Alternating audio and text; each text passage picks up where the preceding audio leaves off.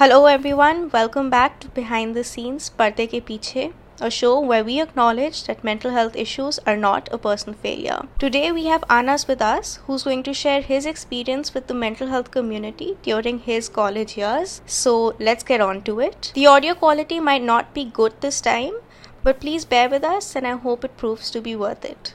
Thank you. Hi Anas thank you हमारे पास आने के लिए क्या आप हमें अपने बारे में कुछ बता सकते हैं थोड़ा सा हाँ मेरा नाम जैसे कि आपको पता ही है मेरा नाम अनस अहमद है और मैं मुजफ्फरनगर से बिलोंग करता हूँ। मैंने अपनी पढ़ाई अजीम प्रेम यूनिवर्सिटी से की है master I I I see myself as a development practitioner right now I am looking for new opportunity thank you so much सबसे पहले आप हमें बताएँ कि आपका मेंटल हेल्थ प्रोफेशनल से फ़र्स्ट टाइम कब मिलना हुआ? क्या एक्सपीरियंस था? First time mental health professional से मैं चार साल पहले मिला था। जब मैं अपना मास्टर कर रहा था अजीम प्रेम यूनिवर्सिटी में बेंगलोर में तो उस वक्त मैं मतलब मैंने सुना बहुत था, लेकिन मैं उसमें बिलीव नहीं करता था। तो उस वक्त मुझे अपॉर्चुनिटी मिली एक्सप्लोर करने का कि मेंटल हेल्थ होता क्या है। उस सब के बारे में मुझे है ना अजीम प्रेम यूनिवर्सिटी में पता चला क्योंकि हमारी जो यूनिवर्सिटी है वो मेंटल हेल्थ के बारे में बहुत ज़्यादा सीरियस है। और वो कुछ ना कुछ प्रोग्राम या कुछ चीज़ ऐसा कुछ मतलब जिससे कैंपेनिंग करते रहते हैं जिससे कि लोगों को ये अवेयरनेस इसके बारे में पता चले कि um, तो उसके बाद जब आप फ़र्स्ट टाइम मिले तो तब से आपका एक्सपीरियंस कैसा रहा है हेल्प लेते टाइम बहुत सारी बहुत मतलब मिक्सचर एक्सपीरियंस है। First time when you approach someone तो बहुत ही अच्छा लगता है। मतलब it's kind it's very kind it's very great to meet with people because they treat you you are new and आपको है ना, आपको इस्टेब्लिश कराना चाहते हैं कि मेंटल हेल्थ में, आप एक नया टैबू लेकर आए अपना खुद का कुछ विचार है आपके, आप उसको ब्रेक करने के लिए बहुत आपको सपोर्ट करते हैं। जैसे काउंस कॉलेज काउंसलर हों या फिर जो लोग कॉलेज में स्टूडेंट जो हमारे साथ पढ़ते हैं, जो इस चीज़ को पहले से एक्सपीरियंस कर चुके हैं, वो आपको बहुत कंफर्टेबल फील बनाते हैं कि you don't need to worry to share your things with others it's okay to share it's okay to speak speaker no matter you think you are speaking bullshit but we don't think so तो मतलब ये तो initially होता है, बाद में जाके वो लोग आपको ये भी रियलाइज़ करा देते हैं कि you know don't be dependent to every time for us हमेशा कुछ भी आएगा तो तुम हम, हमारे पास मत आओ। और हमारी और भी लाइफ हमारी और भी लाइफ है अदर देन दिस हम हमेशा आपको सपोर्ट नहीं कर पाएँगे। तो उस वक्त आपको खुद को बैलेंस करना होता है कि आपको क्या करना है। आपको लगता है कि ये लोग शुरुआत में बहुत ज़्यादा बहुत ज़्यादा हेल्प करते हैं, बहुत ज़्यादा स्टैंड लेते हैं कि हाँ you should go to psychiatrist you should go to psychologist but जब आप करने लगते हो और आपको सपोर्ट की ज़रूरत होती है तो वो अपना है ना एक अपना बैक हैंड कर देते हैं कि नहीं अब ना आपको, आप समझ गए हो, अब आप खुद समझो कि आपको करना नहीं है नहीं करना तो थोड़ा है ना, बहुत जल्दी होता है वो। तो कुछ लोग उसमें आगे चले जाते हैं, कुछ लोग पीछे ही रह जाते हैं कि हमें करना चाहिए, नहीं करना चाहिए। थैंक यू और आपको क्या लगता है कि जितना आपका एक्सपीरियंस रहा है क्या चीज़ बेटर हो सकती है उन लोगों के लिए जो लोग हेल्प लेने आते हैं? अम, उनके लिए कैसे अ, जो मेंटल हेल्थ प्रोफेशनल्स हैं साइकेट्रिस्ट साइकोलॉजिस्ट वो कैसे उनको ज़्यादा अच्छे से अकोमोडेट कर सकें? इसके लिए तो मतलब एक अवेयरनेस होनी चाहिए। तो यहाँ पे जब आप किसी से देखते हैं कि something is wrong with him ये मतलब इज़ नॉट नॉर्मल ये मतलब इस तरह के टर्म लोग यूज़ करते हैं बट उनको रहता है कि सम कुछ चल रहा है इनके साथ, लेकिन स्टैंड लेने के लिए कोई नहीं खड़ा होता। उस वक्त तो वो क्या बोलते हैं, वो बोलते हैं कि we should be strong we should be strong मतलब सामने वाला, हमें अपना खुद का मैं बहुत कोशिश कर रहा हूँ कि I should be strong but I can't handle myself उस वक्त है ना, हमें ये कम्युनिटी से स्टार्ट होगा। प्रोफेशनल्स के पास तो हम बाद में जाएँगे। पहले आप, मैं आपसे बात कर रहा हूँ और आपको लग रहा है कि something I need some help तो you should be very you know honest with me and you should be say to me not in in a way कि you know you should go to psychiatrist तो अगर हम इस तरह से करेंगे तो लोग सोचेंगे कि एम आई बीइंग मैड क्योंकि जब कोई आपको साइकोट्रिस्ट की एडवाइस दे रहा है और वो इस प्रोफेशन से बिल्कुल अननोन है नेचर है तो उसको है ना ऐसा लगेगा यार आई हैव सम प्रॉब्लम सब मुझे बोल रहे हैं कि साइकेट्रिस्ट के पास मैं पागल हो रहा हूँ ये भी नहीं करना है बस उसको पता होना चाहिए कि आपको आप उसके सिम्टम्स सुनो कि आपको नींद आ रही है कुछ सिम्टम ऐसे होने चाहिए जो सबको बताना चाहिए कि ये रिलेट करते हैं जैसे हर चीज़ के सिम्टम मेंटल हेल्थ का सबसे बड़ा मुझे लगता है सिम्टम है कि नींद सबसे पहले खत्म होती है। You lose your sleeping maybe you are getting four hours sleep, three hours sleep, but your pattern is you know totally vanished. आपको पता नहीं है आपको नहीं कब आएगी। आप बस ये ना चलो रहे चलो और आप कभी उसको कॉन्शियसली वो भी नहीं कर रहे हैं कि मैं मुझे नींद सही आ रही है ना प्रॉपरली आ रही है। तो अगर आप इन सब चीज़ों को ध्यान दें फ़र्स्ट चीज़ स्लीप है सेकंड चीज़ है कि आप कॉन्सेंट्रेट कर पा रहे हैं कर रहे फिर आप एक दूसरे से सब ओपननेस होना चाहिए कि यार मैं मतलब मैं सोने से ऐसे बात कर सकता हूँ उसको उसको ये बता सकता हूँ। क्योंकि हम कंफर्टेबल नहीं होते हैं यार मुझे नींद आ रही है तो अरे मतलब मोस्टली हमारी एज में क्या होता है कि किसी लड़की से ब्रेकअप हो गया, या हमारा ब्रेकअप हो गया अरे आशिक वाशिक मत बनो मतलब और भी चीज़ें होती हैं लाइफ में, लेकिन लोग ये ये ये ठप्पा लगाते हैं कि have you breakup have you broke up have you broke up ये मतलब क्या है मतलब कहाँ से आता है?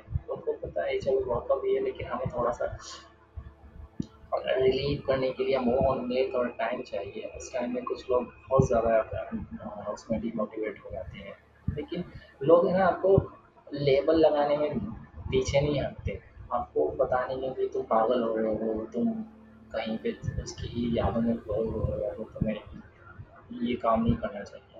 तो आपको हेल्थ नहीं मिलेंगे होंगे, आप स्ट्रॉन्ग हो जाओ तो ये चीज़ ये चीज़ हमारे खुद से शुरू होनी चाहिए कि हमें पता होना चाहिए, नहीं नहीं, ये चीज़ अकेले एक एक चीज़, एक ये पार्ट हो सकता है कि ब्रोकअप हुआ है या जॉब छुट्टी है या कोई किसी की डेथ हुई है। एक पार्ट हो सकता है कि उसके इलनेस को बढ़ावा देना है, लेकिन पूरा इलनेस नहीं है। उसकी उसकी एक बहुत बड़ी हिस्ट्री होती है, जो वो सर्वाइव कर रहा है, वो किसी से शेयर नहीं करता। प्रोफेशनल में भी यही बात आती है।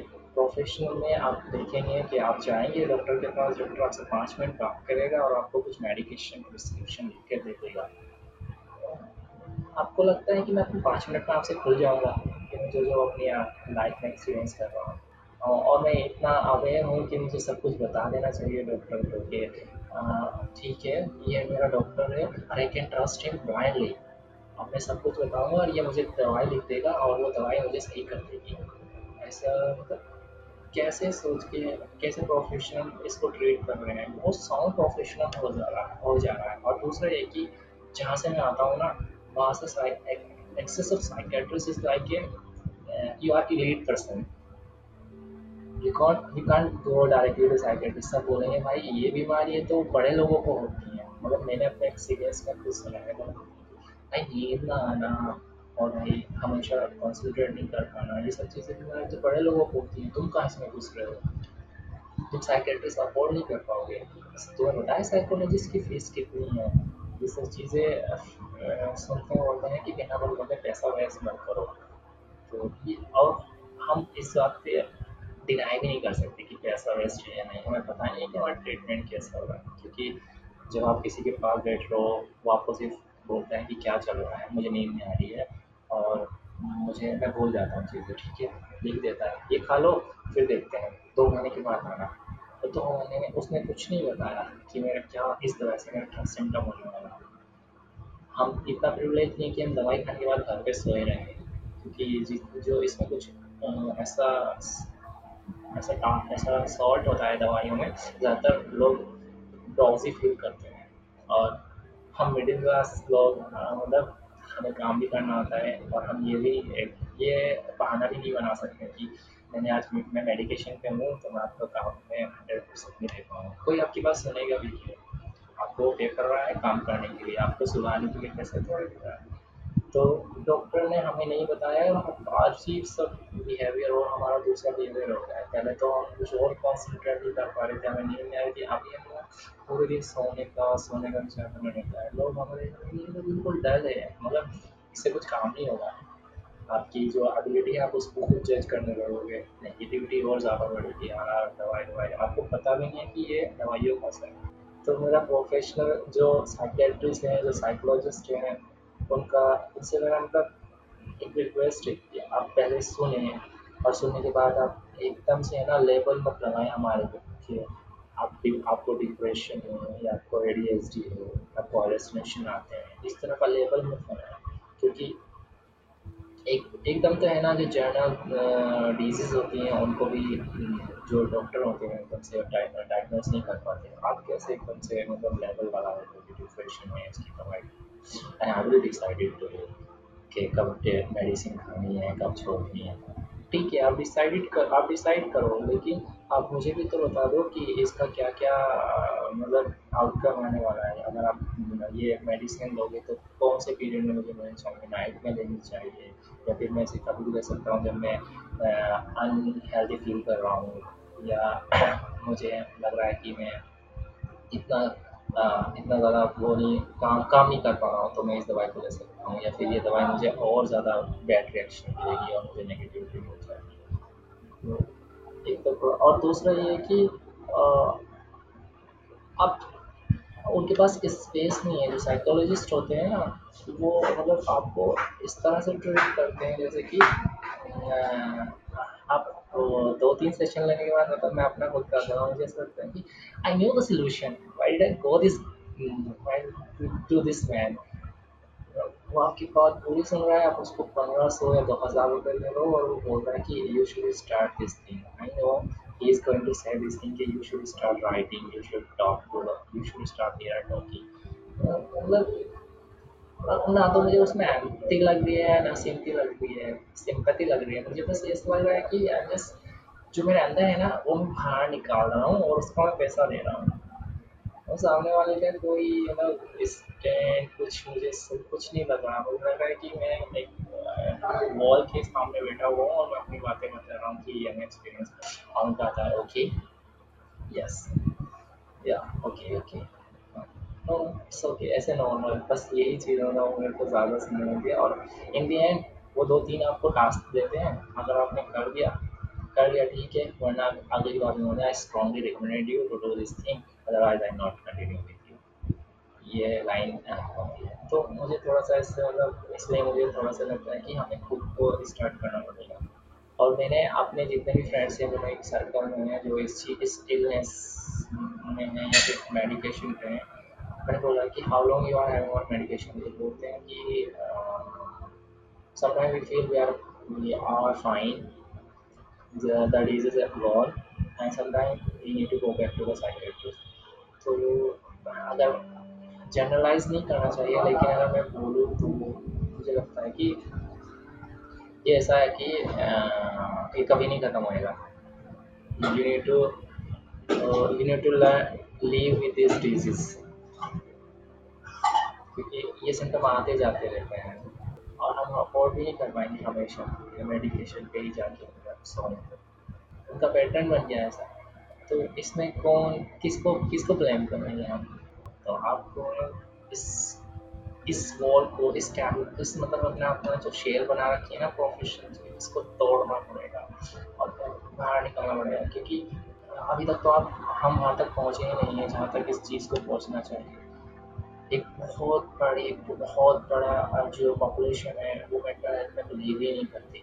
क्यों बिलीव नहीं करते? क्योंकि उनको लगता है कि एक्सेस ऑफ़ एक्सेस ऑफ़ वो professionalism is very no sound is you know costly. मतलब अनप्रोफेशनल मतलब मुझे नहीं पता कि मैं कैसे जाऊँगा, मैं कैसे ट्रीट करेंगे। Am I able to pay for next session तो लोग इसलिए कंटिन्यू नहीं करते हैं। यार मैं मतलब मैं अपनी प्रॉब्लम्स बनाने के लिए उनको पैसे दूँ और मुझे कोई सॉल्यूशन नहीं मिल रहा है। Thank you for sharing your जाने से पहले कोई एंडिंग रिमार्क्स देने हैं hopes for your future as an ending remark if you have a time please listen to your friend your colleague. And your family member your brother or sister but please give the time to the person who, who, who is not you know behaving normal according to you. That's okay. Just listen to him. Just listen to her. Okay, why she's not uh, shall be, she's being changed. She's being isolated to you. So just try to you know, observe your surrounding and try to assess them. To give the time to them okay and definitely something will change Thank you everyone for listening to Anas's story. We'll get back with the ne- in the next episode by discussing Anas's story in the larger socio-political context. Until then, I'll be taking your leave. Thank you so much. This is Soumya.